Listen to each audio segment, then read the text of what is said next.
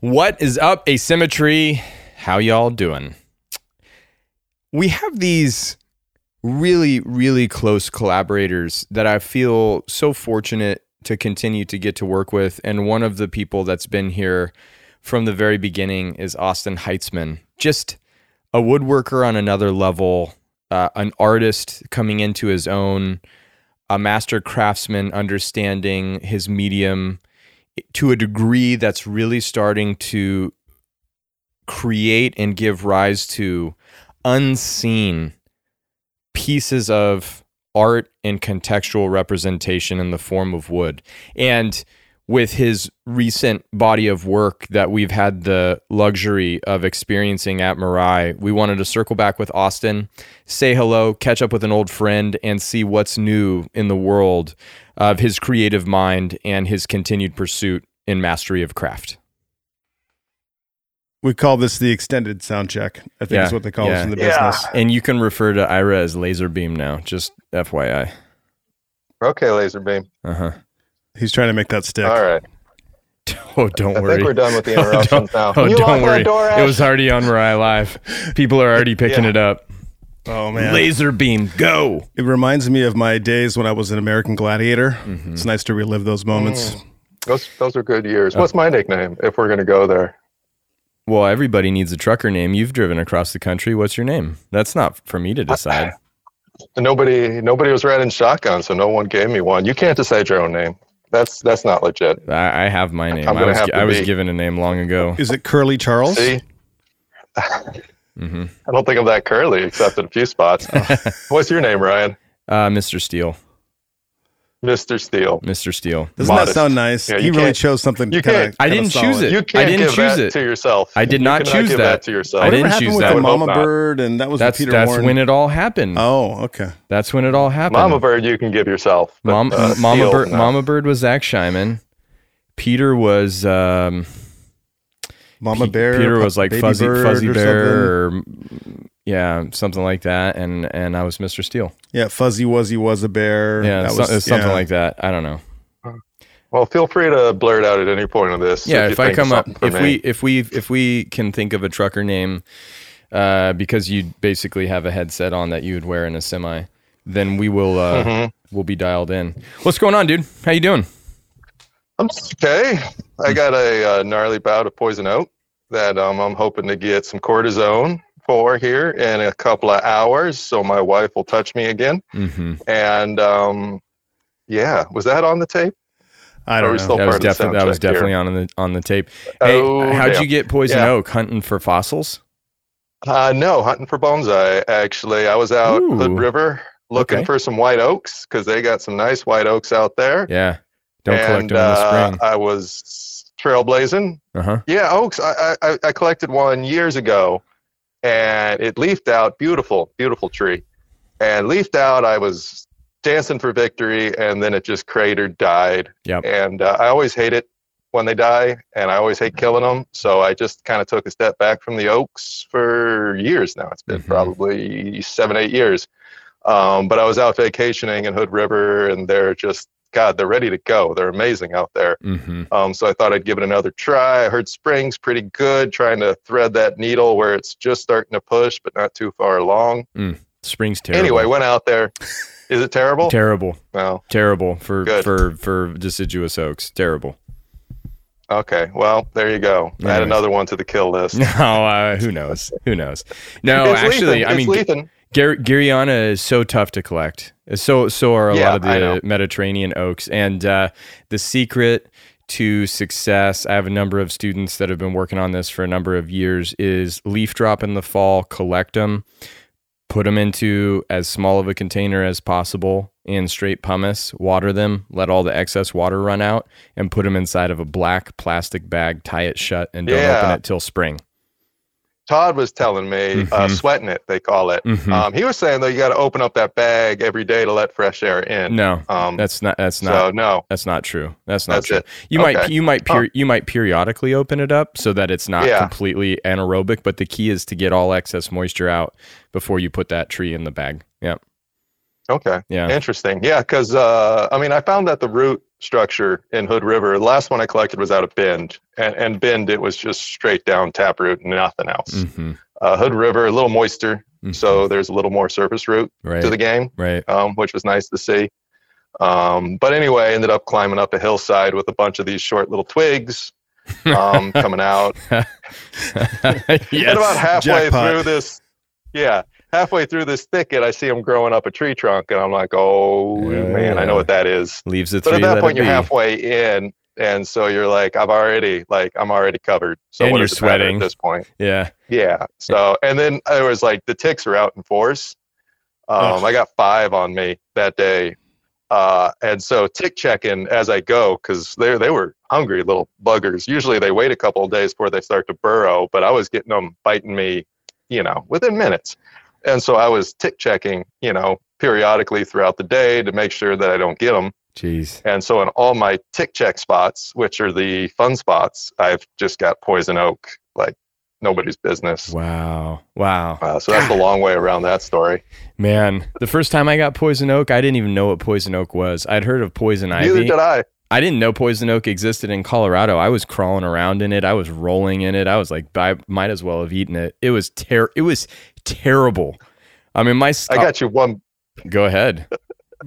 I was coming out here, moving out here, Uh-huh. and I had, and I was so excited to learn all the western species of trees. So I had my Western Audubon tree identification guide, Right. and we're stopped at some California campsite.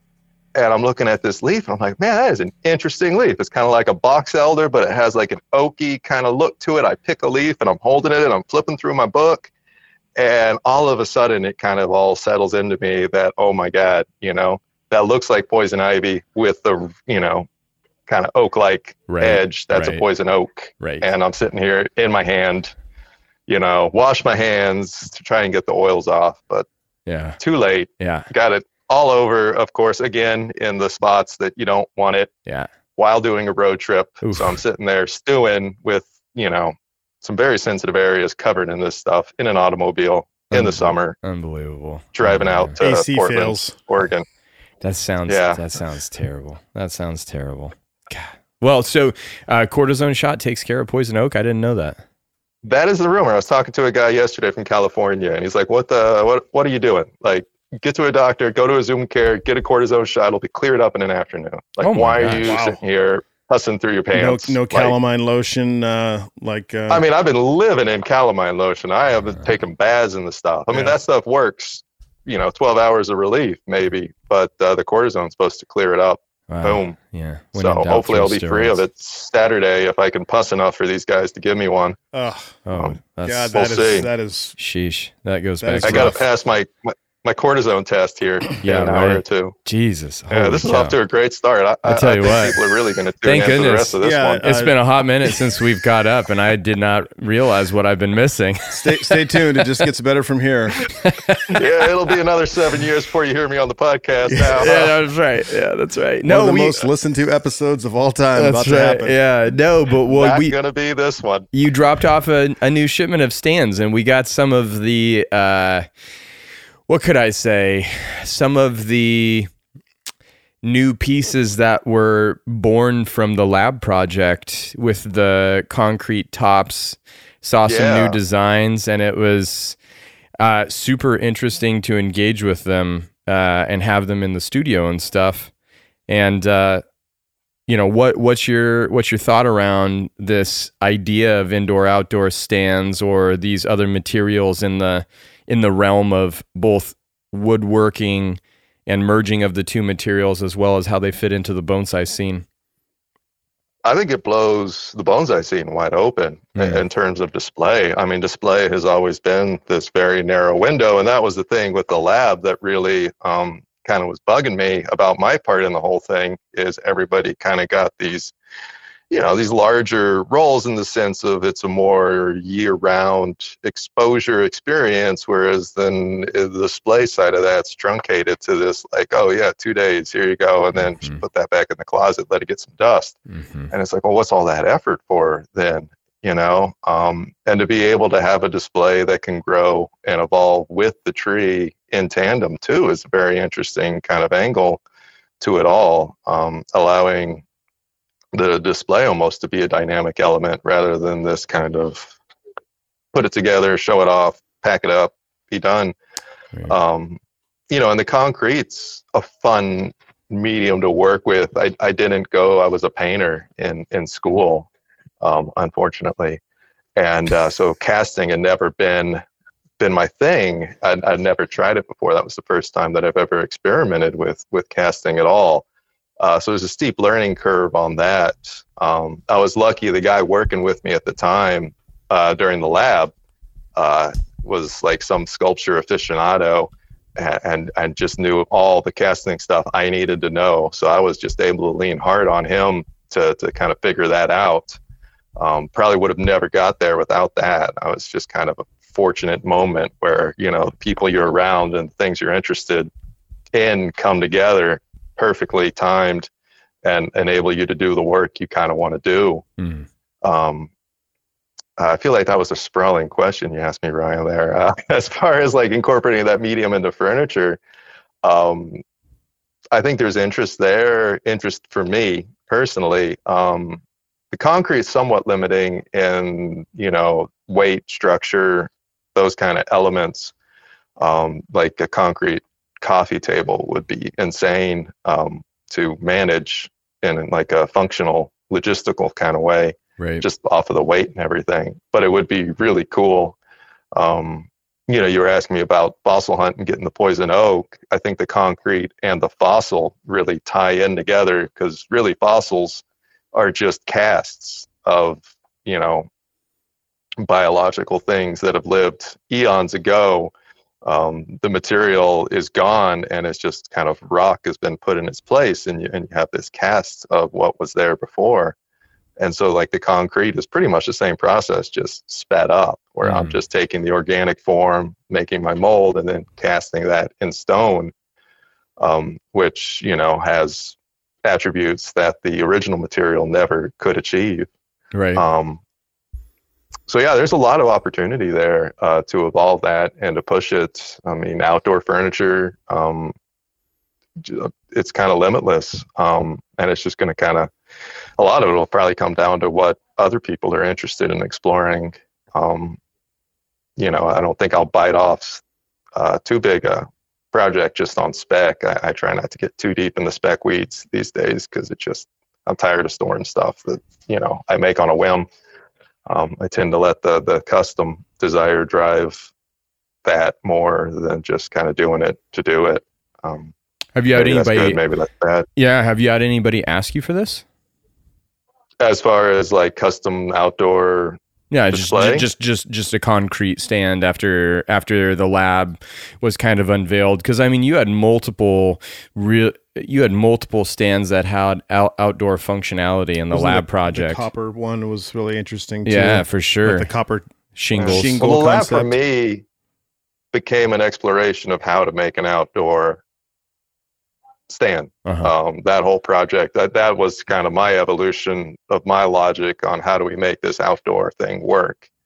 Um, you know, starting from zero, not really understanding. I mean, that first one with the copper, I built like a house, thinking I'll just protect it with a roof, and then the wood will be okay, um, which is has a potential, but then it's not quite as bulletproof as something that's completely, you know, in like concrete is a, in itself protected. There's, it doesn't need protection. Mm-hmm. It, it is comfortable outdoors in that sense. Um, so going through that project was allow, allowed me to kind of figure that out in my own head how that's going to function. Um, I've sold a concrete stand uh, at the Pacific. Um, I've had people reach out for me in the past about kind of setting up garden display and design, mm-hmm. um, and none of it materialized. It just kind of was like we had initial conversations and then it just petered out over time, and and nothing ever came of it. Um, I'd be interested and very open to that. Should you know the perfect storm come together, right? Uh, but yeah, I mean, I feel like part of it is you kind of have to have that hook in the water to catch a fish. Um, so I was, you know, fortunate the lab kind of allowed me to, you know, bait that hook and, and put it out there. Yeah. Um, and we'll just kind of see what that bears. Yeah, over sh- time. I'm shocked, honestly, uh, in unpredictable ways, how much the lab opened the door for a lot of different opportunities. How much exposure that project. Because when we were doing the lab project, it never felt like there were that many people that were aware or watching. But the lab project has led to so many different things uh, from that that collaboration that it, it's like, man, what an intangible value that project as a whole. Actually, Aarin Packard is here today. We, we, I like just said goodbye to him and came up here to talk to you because we were loading a tree for uh, his avant-garde exhibition that he's getting ready to do. Um, but I but I do think about that a lot, just like these unexpected ways and these tangential nuggets or gems or little pieces of gold that we pick up and kind of run with. And I really saw that happen with the challenge to create uh, a 365 day a year stand with you, and then getting this last bunch of work from you, which it's also interesting how your bonsai stands are creating the furniture that you make, right? Like the, it seems like, and I don't know which design came first. I guess I would want to know that uh, next, but but as far as like seeing the concrete piece integrated into the stands that you dropped off, it was like, oh, wow, look at that. Yeah. I'm just I'm continually marveling at this this uh, th- this momentum and this uh, direction and this trajectory that the lab kind of created for things, and it has certainly continued to push us in directions that I had not anticipated, and it, it seems like it's doing the same for you. L- little housekeeping oh. here. Can either of you kind of just dive into what the lab really was for somebody who maybe wasn't into bones? bonsai? This is probably three or four years ago. Was it 2018? Yeah, it involved a lot of yelling. Yeah, into, there was some screaming yeah, into, some... into crying too. I think on the part of Ron for sure as well. Yeah, he did. Um, the lab was uh, Project uh, Aarin uh, Packard set forth where we it started off to be only uh, we were going to design a pot tree and stand kind of as a collective art form together collaboratively.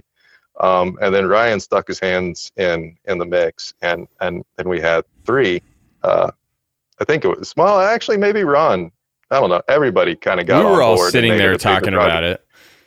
Yeah aarin made the mistake of asking for an opinion and uh, out of that opinion, what a rookie he move. got three times the project that he uh, planned on signing up for to he, begin with. Yeah, can we expand that budget, which, please?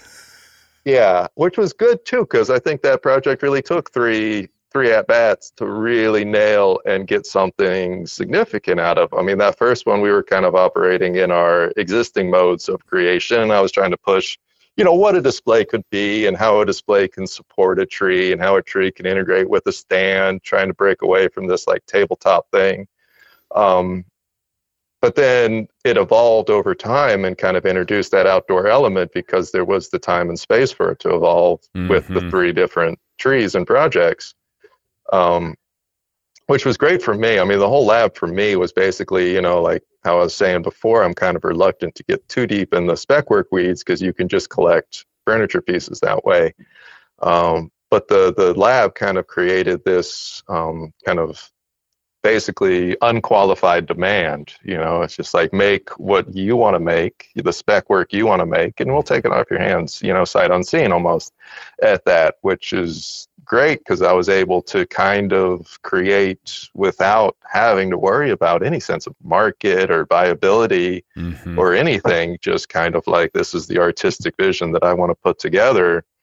And, you know, how the bonsai community accept it, how it works into conventional ideas of bonsai display, how marketable is this product, didn't have to feed into that thought process. Um, and allowed me to really kind of just go off the rails and, and see where you know the artistic element would take me um, which was awesome and i think you know kudos for aarin for having the the cojones to do that because you know it has really i think opened up a lot of doors uh, especially in the bonsai display realm mm-hmm. uh, as far as where that pro- he continues to kind of modify that project every time i see the tree exhibited you know, he's incorporated glass, cut paper, and he tends to kind of um, push that envelope a little further, which I think is great because I think things do come of that. Um, there is a lot of evolution that can happen very quickly when it's given that kind of environment. um, Well, and, and how- freedom to evolve. Totally, and how challenging too. I mean, you know, this is really what an uh, the notion of a patron is is is is somebody who supports an artist's spec work, right? Like the artist's ability to explore to see what that outer limit or what kind of creative cons- concept will come from that. But you know, now Aarin is stuck with this stuff as well as a institution. The Pacific Bonsai Museum is is like stuck with this stuff. But I just continue to think, man, to have outdoor display tables custom to a tree is unique to the Pacific Bonsai Museum now. Not not as far as like a bench. It's not a bench. It's a fine art piece that is custom created for the tree to execute a particular context or dialogue. And that's the only institution in the world that I know of that has that uh, capacity now. I don't know what he's going to do with the glass, but it would be pretty rock and roll if the glass continued to be a part of that uh, ongoing execution I mean, of that aesthetic. that it would be. I mean, the glass is another medium that is durable outdoors. Mhm. Um, you know, and as far as your terminology goes, um, I would say I would be stuck with the pieces. I would say Aarin is blessed to have the pieces. I don't think stuck is the right, right, right, correct term there. right, right. Um, you know, it's stuck when you make it, and then when the other person gets it, they're they're blessed to have it. Um, but yeah, I mean, he he kind of made himself that institution, the only institution to have that. He kind of pushed that evolution, you know, by providing the environment for it to happen. yeah. Um, He and So, Kathy for you sure. know, yeah, he and Kathy. yeah, And- they kind of get the credit for that advancement. You know, it's like we They should. discovered the jet engine under their watch. You know, and having never lived in the 1400s, I, I'd never really quite enjoyed the um, patron, you know, uh, artist relationship quite to that level. You know, yeah, right. like I have plenty of patrons in my life, but there's always a string attached, Uh-huh. one way or the other. I, you know, rarely get absolute carte blanche. You know, like come in saying, "Hey, you know, I don't care." You know, um, so it's just awesome to to be able to have that opportunity. Yeah. Um, you know, that's that's a rare treat. Sounds um, like I you think guys in should any do that again. lifestyle or life. Yeah, I don't know what's gonna come of I'd be that. game. I don't know what's gonna come of that. yeah, you're gonna have to. I would do it. I would do it again. I would want it to be a little different. Yeah. You know, I'd want it to be obviously. I don't. I don't know if we could pull Ron out of retirement to uh, re-engage with that project. I Maybe think after that might have been what drove him into retirement. Honestly, that that might have been the straw that Yeah. broke the camel's back.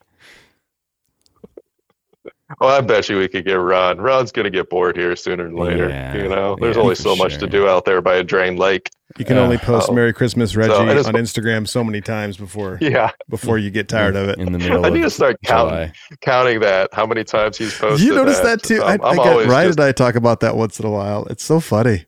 I, I you know thought it's his account was hacked for the longest time. no, Oh, it must be. I no. mean, Ron's a hilarious guy. Oh, Um, that's all the stories that I got to hear over the course of that uh, project were Yeah. amazing. Yeah. Like, I thought I had some shenanigans, but Ron, I think trumps all with Ron's some of the shit he pulled off over the course of his career. He's the best. Um, but yeah, I would think that project, if it was to be reinitiated or redone, it would, I think, naturally uh, be different. Just by, you know, if I were to do it again, I would explore a different side of it. I don't think I could personally, you know, carbon copy that. I wouldn't want to, Mm. um, but I would love to to have that kind of freedom to explore. Yeah, Again, I, I mean, if Aarin contacted me wanting to do Lab 2.0, I, I don't think there'd be much of a question in my mind hmm about whether or not I was on board. yeah, yeah. Um, We would need to do it in an to- Olson Kundig uh, architecturally designed home this next time, though. We did Yeah. the we did we did the of fr- it. we did God, the Frank Lloyd Wright, that. and I did Yeah. and, and and now we've had that experience. Now I want to go the opposite direction. Let's go ultra modern, Pacific Northwest, Olson Kundig. Hmm. Let's do it. Let's go. Yeah, that was another thing that Okay. I forgot about. That the spaces that you guys did the work in were helping inform the process in your choices. Oh, they cert they certainly informed the process. I mean, Ron's Ron's pot for the Doug Yeah. Fir composition. Falling water vibe. whatever. Yeah, and, and your stand that uh, accommodated that. the that- copper came out of that site entirely. Yeah. You know, going out to what's his name, smoke spot on his roof. right. Uh, there, that that copper roof was something to behold. Right. That Um, whole situation was. but yeah, oh, was that ever shown in any of the videos? No, it was on the What, back side the because roof? it was a single the pitch copper roof. I don't remember ever hearing about that. Yeah, it was kind of like uh, late in the day, hanging out with the homeowner. Hey, I got a grill on the roof. I smoked salmon on. Like, you want to come up and check this out? I'm like, I'm going to climb on a Frank Lloyd Wright roof. You give me half a chance, Yeah. you know? Yeah. And it was just totally sheathed in copper. It was fucking amazing. It's Wow. gorgeous. Um, I'd never heard. Dude, that. I was a little bit of the black sheep Well- in that project. Let's just be really honest. I mean, we were so sick of them by that point Uh-huh. of the day. Austin and Ron got you along know? just fine. I was the asshole the whole time. poking and prodding. Uh huh. Yelling. I mean, I just felt like we were dragging him along creatively in project. Yeah. Right. A lot of de- a lot of dead weight on the bonsai side of that thing, right? Yeah, you know, Hey, like, you, you hey. only want to live. Hey, hey. Uh, speaking about smoking things, I saw on your uh, Instagram story you're burning wood now. What the? What are you doing? You b- I did charring? not burn that. I didn't. I did not char that wood at all. Um, I got that piece off. I got this guy I found in Northern Car- California who's got manzanita literally by the pile. I mean, he's got seven foot piles of manzanita burl, and has become my chief manzanita supplier, which needed to happen because that stuff is amazing. Mhm. And I've been trying hard and long to find reliable, good sized manzanita. And I was just like, uh, aside on that too, this guy's got an Alaska mill, and he's telling me stories of getting me manzanita slabs, and you know, I, we'll see. Mhm. I, I'm fingers crossed on that one because if I can get furniture sized manzanita, it's so on. I mean, even small pieces, make a stand out of manzanita. Just, yes, Mhm. um, but he also is just one of those guys that collects wood pieces. You know, he just mills whatever comes his way. And he had this like really awesome curly piece of old growth redwood kind of laying up on the ground when I was getting some manzanita off him. And I was like, well, you know, how much, how much for that, you know, bored And, and, you know, he's like, well, throw me a price. And I'm like, God, okay. You know, I don't know. And anyway, he just kind of ended up throwing it on top, just to take it. Um, and it wasn't in the best of shape, but the color was good. The figure was as good as it gets in redwood, super curly, you know, super dense, red, old growth, good shit. Um, but it's a it's a fire environment those things grow up in, and this piece had been burned prior to being felled and milled. Um, so the existing burn marks from sunburn at some point in this tree's life were in in the wood. Um, and so I'm just incorporating that. I, I did not do anything to that piece. That is as it came. Mhm. Um, and as far as I'm concerned, that kind of is part of the the live edge net that I like to cast. Is you know that fire scar to me is as legitimate as any you know slab profile live edge. Um, and so when I was you know playing with these pieces and I was like, well, shoot, I'm just gonna, you know, instead of like trying to cut around these burn marks, I'm just, we'll just dive in and, and just take advantage of them and, Mhm. and use them for what they are.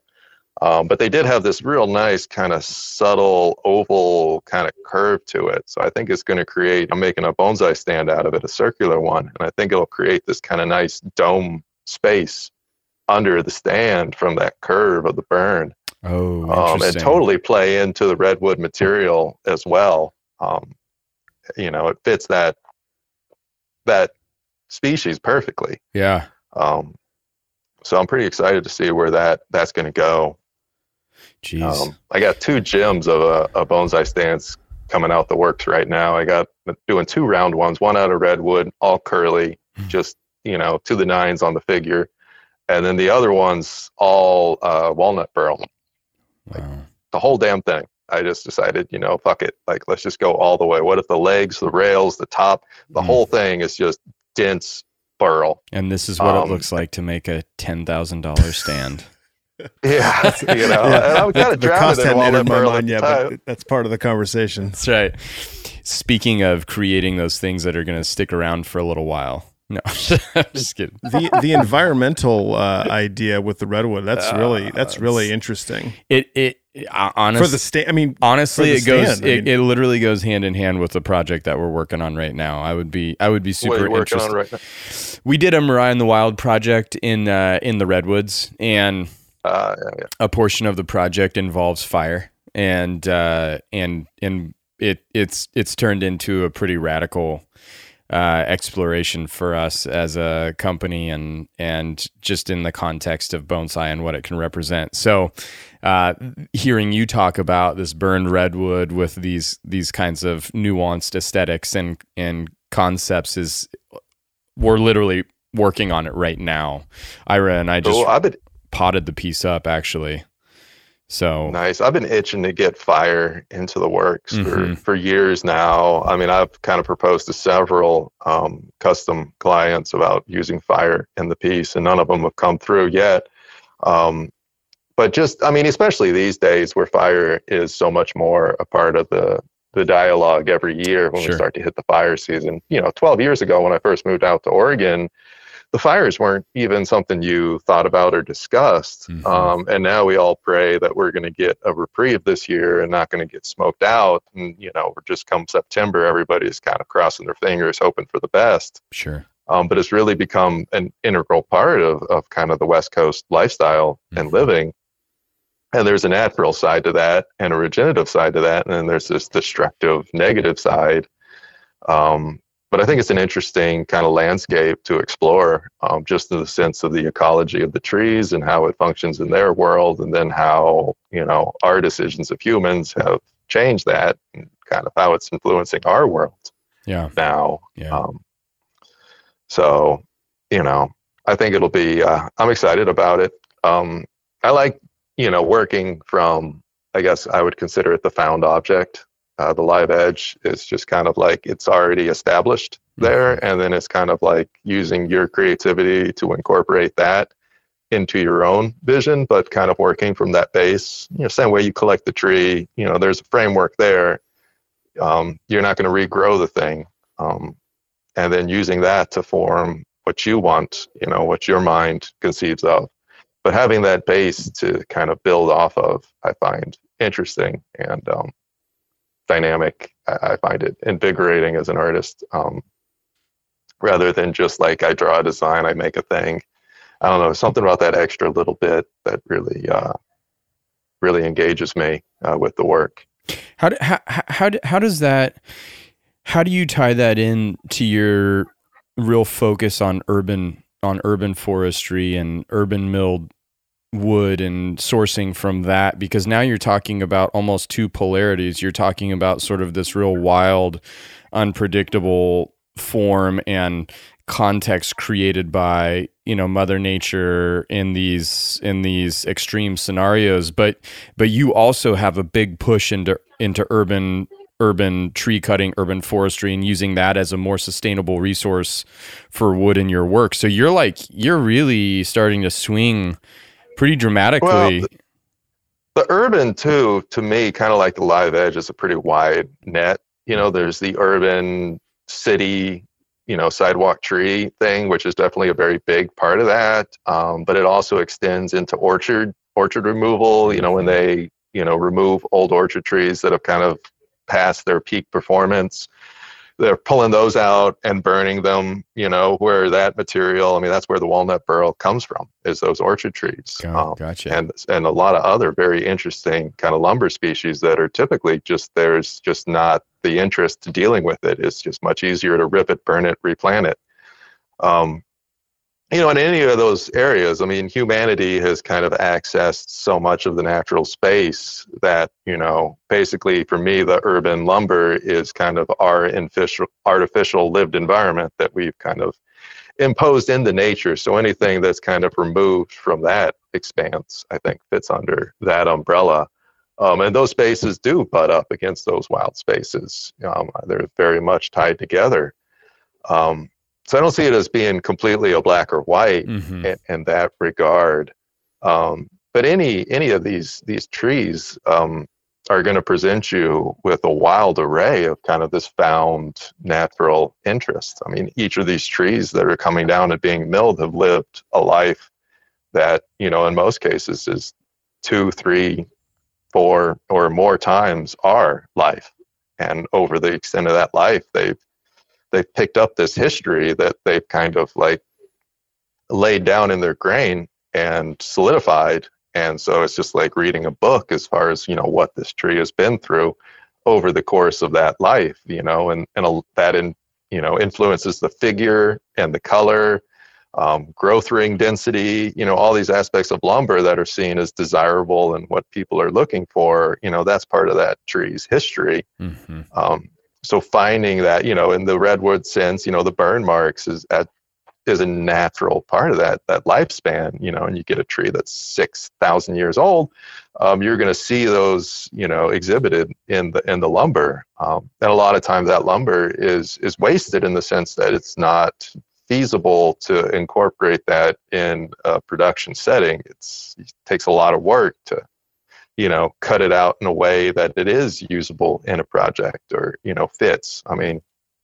to take a giant piece of wood that's cracking, burnt, and then find, you know, this perfect taper for the legs out of that, there's a lot of a lot of work in that and, and a little bit of waste um, involved trying to get that perfect piece out of what you know has been created for you um, and a lot of people just don't take the time mm-hmm. for that um, just because it isn't economically feasible.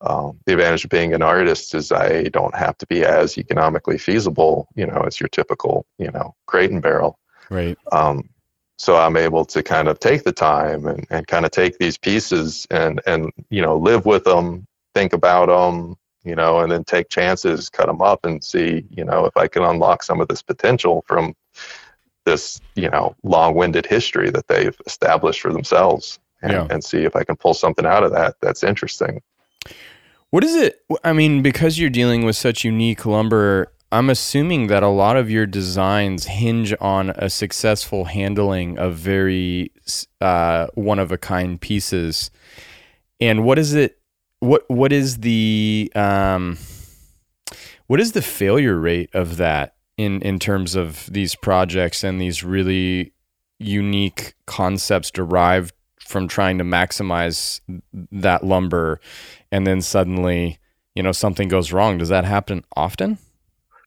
I mean yeah failure is an interesting term because a lot of times success can be built out of failure. Sure. You know i come at this piece and you've got this great idea and you just think it's amazing and you just can't wait to crack this thing open and make it work and and then something goes foul um, the piece isn't built the way you expected. I mean, with lumber, you know, sometimes there's soft spots or cracks that aren't evident from the outside. You get in, and then you find out that this piece of lumber that had this edge or something that you really wanted isn't a piece at all, or isn't going to work, or you cut it wrong. Um, but in that kind of process, then maybe another opportunity opens up. Right. And then it's like, oh, well, you know, this original idea that I had that I was so attached to, I have to throw that away. But now there's this other avenue that's opened, and maybe it's even better um, than the first. I think a lot of it's coming at it with an open enough mind where you can throw away, you know, your quote unquote artistic genius um, and evolve the design as you kind of get into the material and kind of through the experience of making it um, and not being just completely tethered to one outcome. And then when that outcome isn't feasible, you know, the whole thing is just wasted. Um, but allowing yourself to kind of discover in the process of building, I think is an important part of my, at least, creative process. Um, at least in my case, I don't have to worry about killing it. So when I do push too far, oftentimes I may be able to salvage something from the remnants. Whereas, you know, if you're actually trying to keep this thing alive, um, that may not be a feasible option anymore. Um, so maybe more on the line for you in that sense. Um, but you know, the live edge you can manufacture to a large extent. Yeah. What is this Oh no, I no, because I was thinking the same thing as I was no, I was just Brown sitting nods. No, I was thinking what Ira I was thinking what Ira was saying as he as he brought that up, just as you were describing it. And I was I was trying to wrap my mind around you know, for me the tree's gotta lead the dance because there is the survivability of of what you know i'm going to do to that tree. And if i the more that i'm working with the tree typically the higher the success rate of the operation and the aesthetic outcome. And so from that perspective of working with the tree ultimately the the better the material the more wild the material that i'm working with the more radical the aesthetic change or outcome of that scope of work if i'm reading that tree and letting the tree guide the dance. And so I was just sitting here thinking like the more radical and unique the the the wood and the nuanced pieces that you're working with, does it create a more radical and wild outcome to the the pieces that you're making and i was just thinking about your work and sort of wondering how much of the forms that you've created have been the result of those outcomes determined by the wood that have led to the aesthetic or if there's more of finding the wood that allows you to accommodate the aesthetic you're trying to create I mean, a lot of it is I'm collecting, you know, I'm looking for species of wood. I'm always, you know, people like walnut, people like oak, that kind of stuff. But I also am shopping a lot for shape and form in the material, you know, sometimes in terms of live edge, sometimes in terms of grain structure and movement and all that. Um, you know, in the same way you go out in the woods, you're not digging up every tree you see, you know, because some just don't have the potential to kind of achieve the artistic visions that you're after. Um, mm-hmm. Um, you know, a little straight twig of a thing is not ever going to be, you know, this kind of showstopper, um, at least not in our lifetime. Um, and then, you know, material in the woodworking sense is kind of that way as well. I mean, there's material I look at, I'm just like, this is boring. I don't see any potential to make this interesting. Mm-hmm. Um, you know, and some people will fawn of it. I, I, you know, Doug fir to me falls in that category a lot. Um, people like, oh, I love the vertical grain. It's just like, well, for my aesthetic, that just isn't, you know, where my interest lies. Um, you know, and a lot of times the wild, like that last bent leg stand I did, that was black with the the cherry burl inside. I mean, that was wild material mm-hmm. for that mm-hmm. inside of the curve. Mm-hmm. And I think that did produce a very dynamic result. And I don't think it would have been dynamic if it wasn't for that material just being so extraordinary in its shape. I mean, I, I haven't seen anything like that, you know, since. I mean, that was a once in a lifetime piece there. Mm-hmm. Um, and those do really can often push, you know, some really awesome stuff. Um, but then I feel like I've, and you know, some material that's maybe slightly tamer, I feel like you can get a really amazing design out of that. It's just kind of using the potential that's in the material and exploiting it for the maximum effect. Mm-hmm. Um, you know, it doesn't have to start out as a 10 to achieve a 10. I mean, you can get a five material and then you can elevate that through your own input and the work. Um, I think and create something a little more impactful and interesting.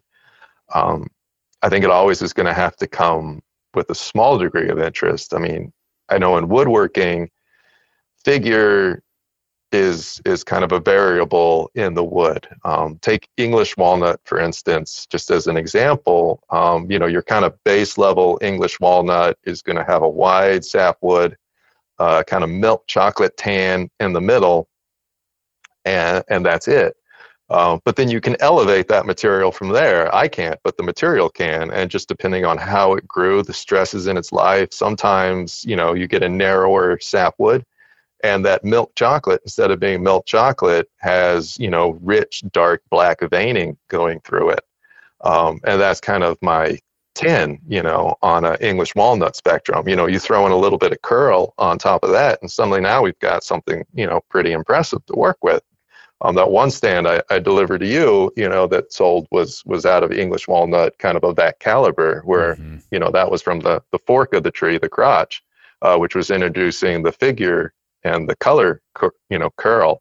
Um, but that black veining, you know, that is not every English walnut you're going to crack into. That's, that's a special example of that tree.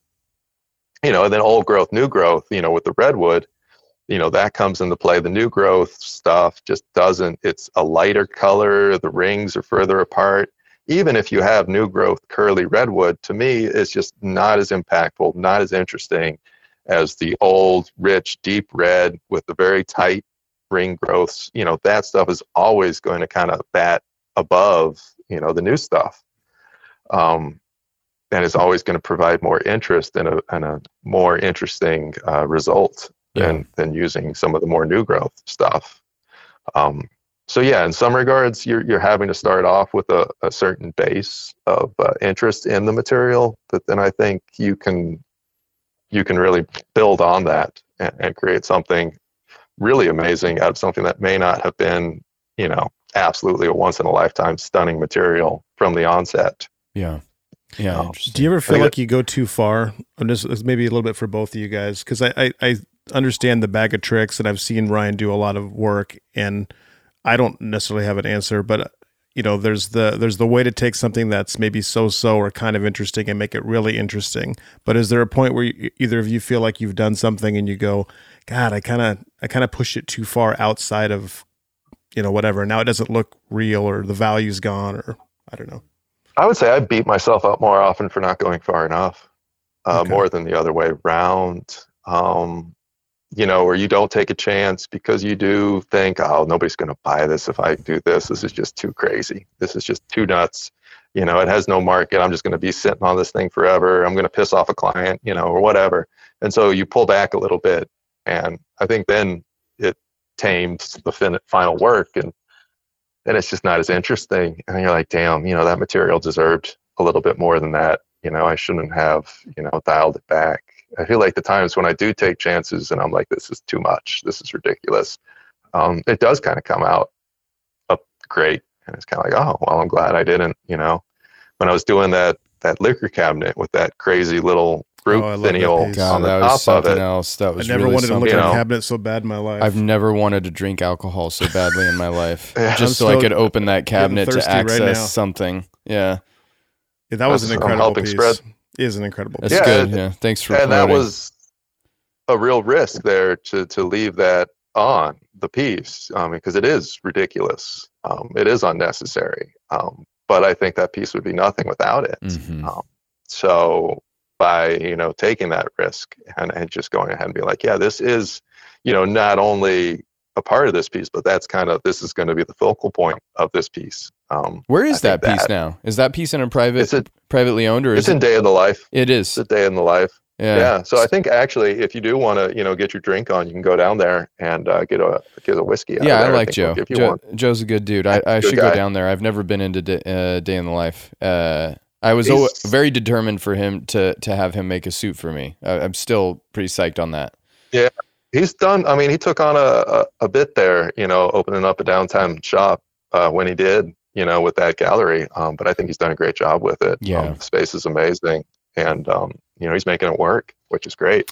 He's Um, he's a it's savvy. nice to see a gallery start because most of them have been dying these days. Yeah, Um, so he's seeing a new, it's fabulous. I feel like, you know, going back to your question, for me, I feel like failure comes when I overly overly domesticate something wild, which I which I could which I I, I wonder how that works for you, Austin, in terms of over domesticating a really wild piece and, and turning it into a more mundane final product, which I'm not saying that's what you do, but I but I throw that out there. And then I have there was one tree, still one of the most elegant limber pines that I've ever worked on that I just trying to get it to do what I wanted it to do. It didn't need anything done to it, and I and I felt like doing bonsai when I first came back from Japan was was doing something radical to a tree. I had like a total misconception of what it was all about, and I and I broke that tree in half. Uh, Mhm. and, and I still think about it. Yeah, it was 13 years ago. I mean, it was like one of the very first trees that I worked on uh, after Japan That's haunting. in, huh? in, in, in Randy's garage. Yeah. And he came out and he was like, what'd you, why, what'd you do? And I was like, I, I just totally, I totally screwed up. I like totally screwed it up. And that, that, that was more, both of those situations are very disturbing to me. Uh, when you overly domesticate something in bonsai, um, and you take away the wildness of a piece of material, it's like, well, then you, you kind of took away the value of what made it special, you know. And everybody's like, I want this wild thing, and then they hire some professional to make it look like every other freaking generic uh, run of the mill bonsai, and it's like, well, what was special about that thing has now completely been stripped Been from it. covered Con- up by a green congratulations, Yeah. congratulations! You've put a big green dome over that wildness. That's what I've always admired about your work, Ryan, is you've taken those chances. I always, uh, I think some of my favorite pieces of yours are the one where the dead wood is just like coming right out at the viewer. Yeah. You know, it's just kind of like ready to poke you in the eye. Mhm. And it's just such a, a bonsai faux pas um, to do that, I always really love to see it, and I always find them very engaging Mm. as uh, artwork. You know, very interesting pieces.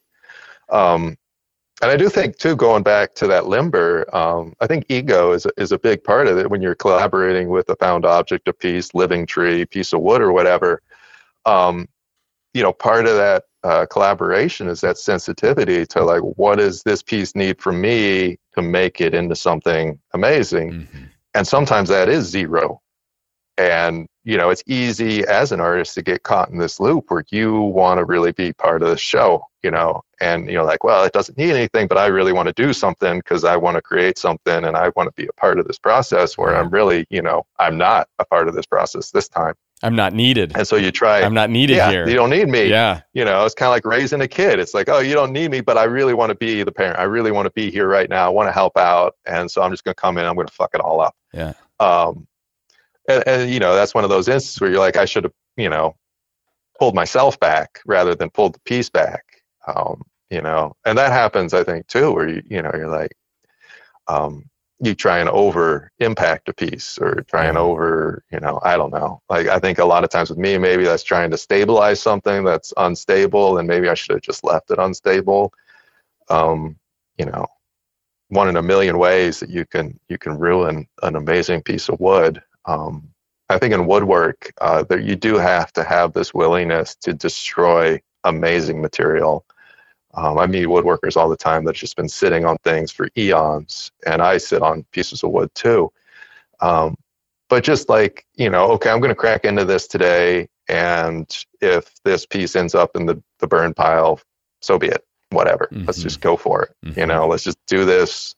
Um, take the risk. If it fails, it fails. If it succeeds, awesome. But I'm not going to let the, you know, the the scare the the nervousness of failure prevent me from making something out of this today. Yeah. You know, I'm not going to hold back um, because I don't want to ruin something that's nice. Um, I'm in the business of ruining nice things. That's half of what I do. You know, Mhm. The other half is selling the ones that make it out alive. Mhm. This is a great description of what you do for a living. Selling the ones that survive. Yeah. Good But dinner party baseball players, we're happy with them for you One know out of three, you can make a lot of money. of. Yeah. Yeah, so you know if I get half, I'm doing awesome. That's know? a nice. That's a nice analogy. I, I was. I went and watched Little League baseball last night after work because Taps is playing Little League baseball, and th- there's a lot of Little League baseball in in my household these days. And uh, and I was sitting there, and and we were having a conversation about how good you know a professional baseball player is because my dad has historically loved basketball, but he hates to watch the NBA because he says NBA players are lazy. They don't hustle. But when you watch somebody do something at the highest level that it can be done, they make it look easy. It looks effortless. And if you talk to NBA players, and I, this was really watching the, I don't know if you watched The Last Dance, like about the Chicago Bulls, Oh, I like love the that. 10, I watched. that, I yeah. know of it. I haven't seen it yet. Oh gosh, it's worth It- watching it- it if is you're a so well. It basketball is fan. so well done as a documentary. Yeah, or a and sports fan. and you realize how freaking gnarly uh, NBA basketball is for those guys, and how hard they're actually working, and how it looks like they don't care, but they're like really up against it when they're in these games, and it's just like you don't you don't get that visual conveyance. And I've as I'm like listening to you talk, like the way that you work with wood is on a different level than most woodworkers, right? You are at the you are on the upper echelon of the ability to handle this medium in ways that other people can't to elicit aesthetics and concepts through it that most people can't even touch or conceptualize and you probably make it look very easy and effortless. So it is always nice number 1 to create perspective for people that are listening to you talk about this idea of of of utilizing wood to make these you know artistic concepts come to fruition it's nice to create that perspective and that uh, proportion to what you're doing and then it's also nice with that perspective to then hear you uh, you know recognize how how freaking challenging it is and and, and the Yeah, I fact mean, that not all of them get across the finish line Yeah, I mean, it's my job to make it look easy. Um, I think, you know, it's like the social media thing. I mean, it's like you look at anybody's social media and we're all busy, successful, having a great time. That's not the reality Right. Wait, wait, that's not. of, yeah, Huh? Except maybe in my case. Um, Mhm. But, um, you know, for the average person, so to speak, you know, that's not the reality of their world. Um, but at the same time, it's not necessarily a successful business model to pull that veil back and have the social media account that you know highlights all your your your failure and sad times. Um, that's a good way to get people to tune out. Um, Mhm. So I think you know, on, in art, you're you're projecting your successes.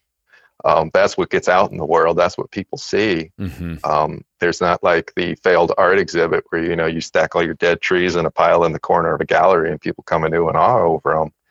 Um, People have asked me to do You know, that before. You know, those would be the they? those would be the bold moves that you make and, and that like maybe people outside of the industry of bonsai would be like wow that's so interesting and compelling and inside of bonsai it's just like that's a it's kind of hardcore. that's Yeah. a that's a I, I, I like i'm all about confronting these like tough situations but hey that's really not what it's all about it's not not, what it's all here. about Yeah, you I know don't like we don't really want to celebrate It's- the. no it's not what it's all about aesthetically speaking too i don't think it would be very impactful because most of those things by that point are just they're not that visually interesting i think conceptually that's where you get the oohs and the ahs Mhm. um, but art is a conceptual model i kind of got tired of and gave up a while ago i think that's what pushed me out of painting more than anything is i, I just didn't want to explore this conceptual thing I, I, really like the tangible hands-on Mhm. aspect of it all. Um, like I wanted to to make something that it spoke for itself. yeah You know, there was no aha to it almost. yeah Um, where where you where are your uh, concepts and ideas or ambitions taking you moving forward from where you've come from? You know, the beauty of Mirai, I think, has been following all of these different artists' processes. And we've podcasted with you a number of times. We've live streamed with some of your work, and even you've been on the stream before. And it's like continuing to see this progression, which started with the lab project as like opening the new door to these 365 at you know days a year stands that can exist outdoors. It's like moving forward. Where does Austin Heitzman see himself going, or what are your ambitions moving forward? Doing it, headed in the same trajectory, continuing to explore, or is there something really pointed that you're aspiring or maybe itching to uh, to try and tackle, or or or sort of a direction that you want to head?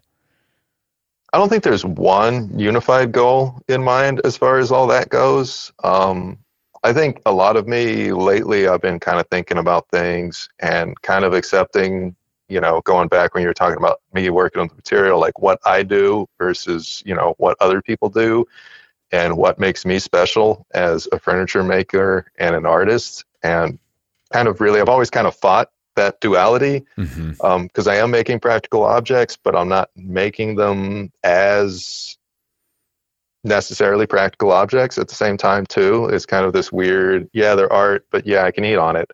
Um, so you know, where do I fit between those two camps? Um, and I think at this point, I'm just starting to kind of grow a little comfortable with the fact that I am I have a foot in both, you know, worlds Right. and that's okay. Um, and that's just my mode of working. And you know, to be a successful business, you don't have to be their successful business.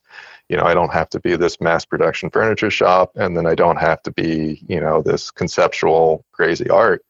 Um, but I think pushing, you know, the wild element in the work, um, pushing how the live edge is used, is something that I'm really. I think part of accepting all that is kind of pushing me in that direction where it's like, okay, if I'm not this, you know, cut and dry furniture shop, you know, then what separates me from that and how can I advance that?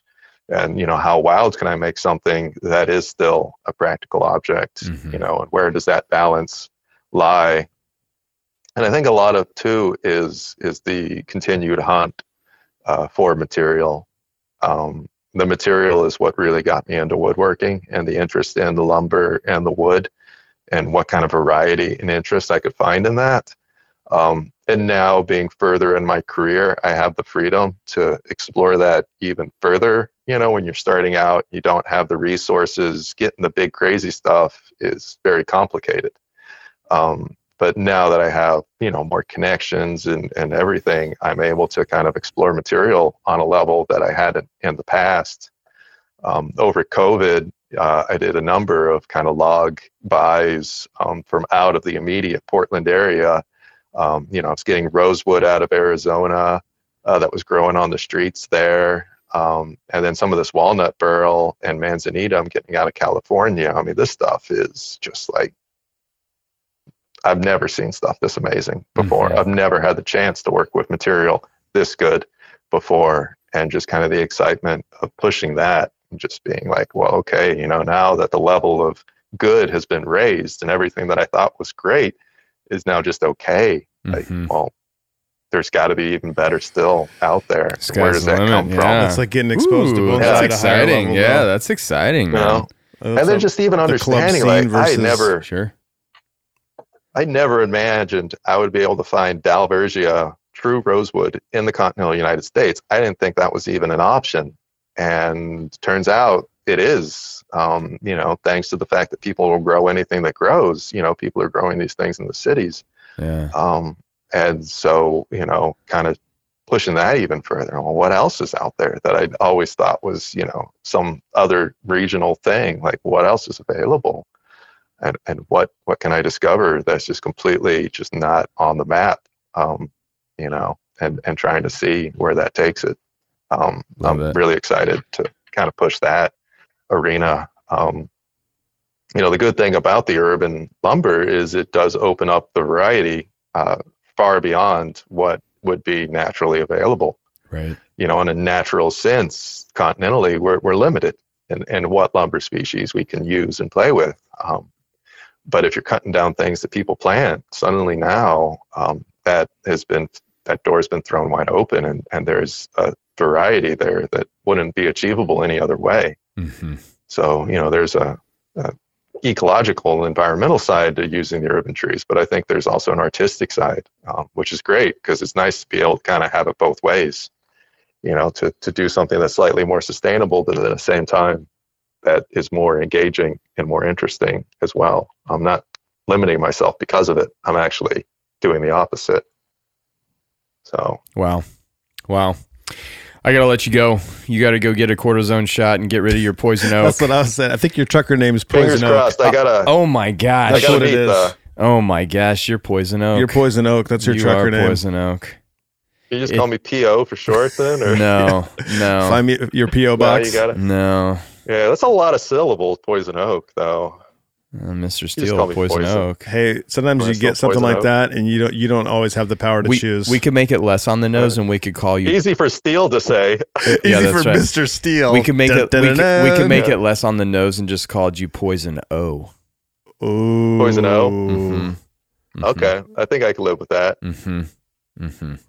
I'll Yeah. just call me PO. Or we could call you guys can- PO. Yeah, I feel like that's going to get really confused with like PO box. He's always just so angry. good. He's always know. so PO'd. Mm-hmm. Yeah. Yeah, I think it's just going to come down to BO eventually. And uh, well, Tis and the season. and I I think- think I out wouldn't wish at that you were Mariah calling me Poison Oak. I think we could go Never farther and we could call you change the. Poison Arrow. Ooh. which would merge well Ah, with that's cool. Laser Beam and Mr. Steel and Poison Arrow. We're Yeah. starting our own uh, League of Extraordinary Gentlemen. uh, League I of know, I was say, Superheroes if I ever here. go to war, I could hold on to that as my call sign. this I- is the could League of do, like, the Superheroes. thing. Yeah, this is like bone bonsai superheroes right now. Seek and destroy. I love this. Yeah.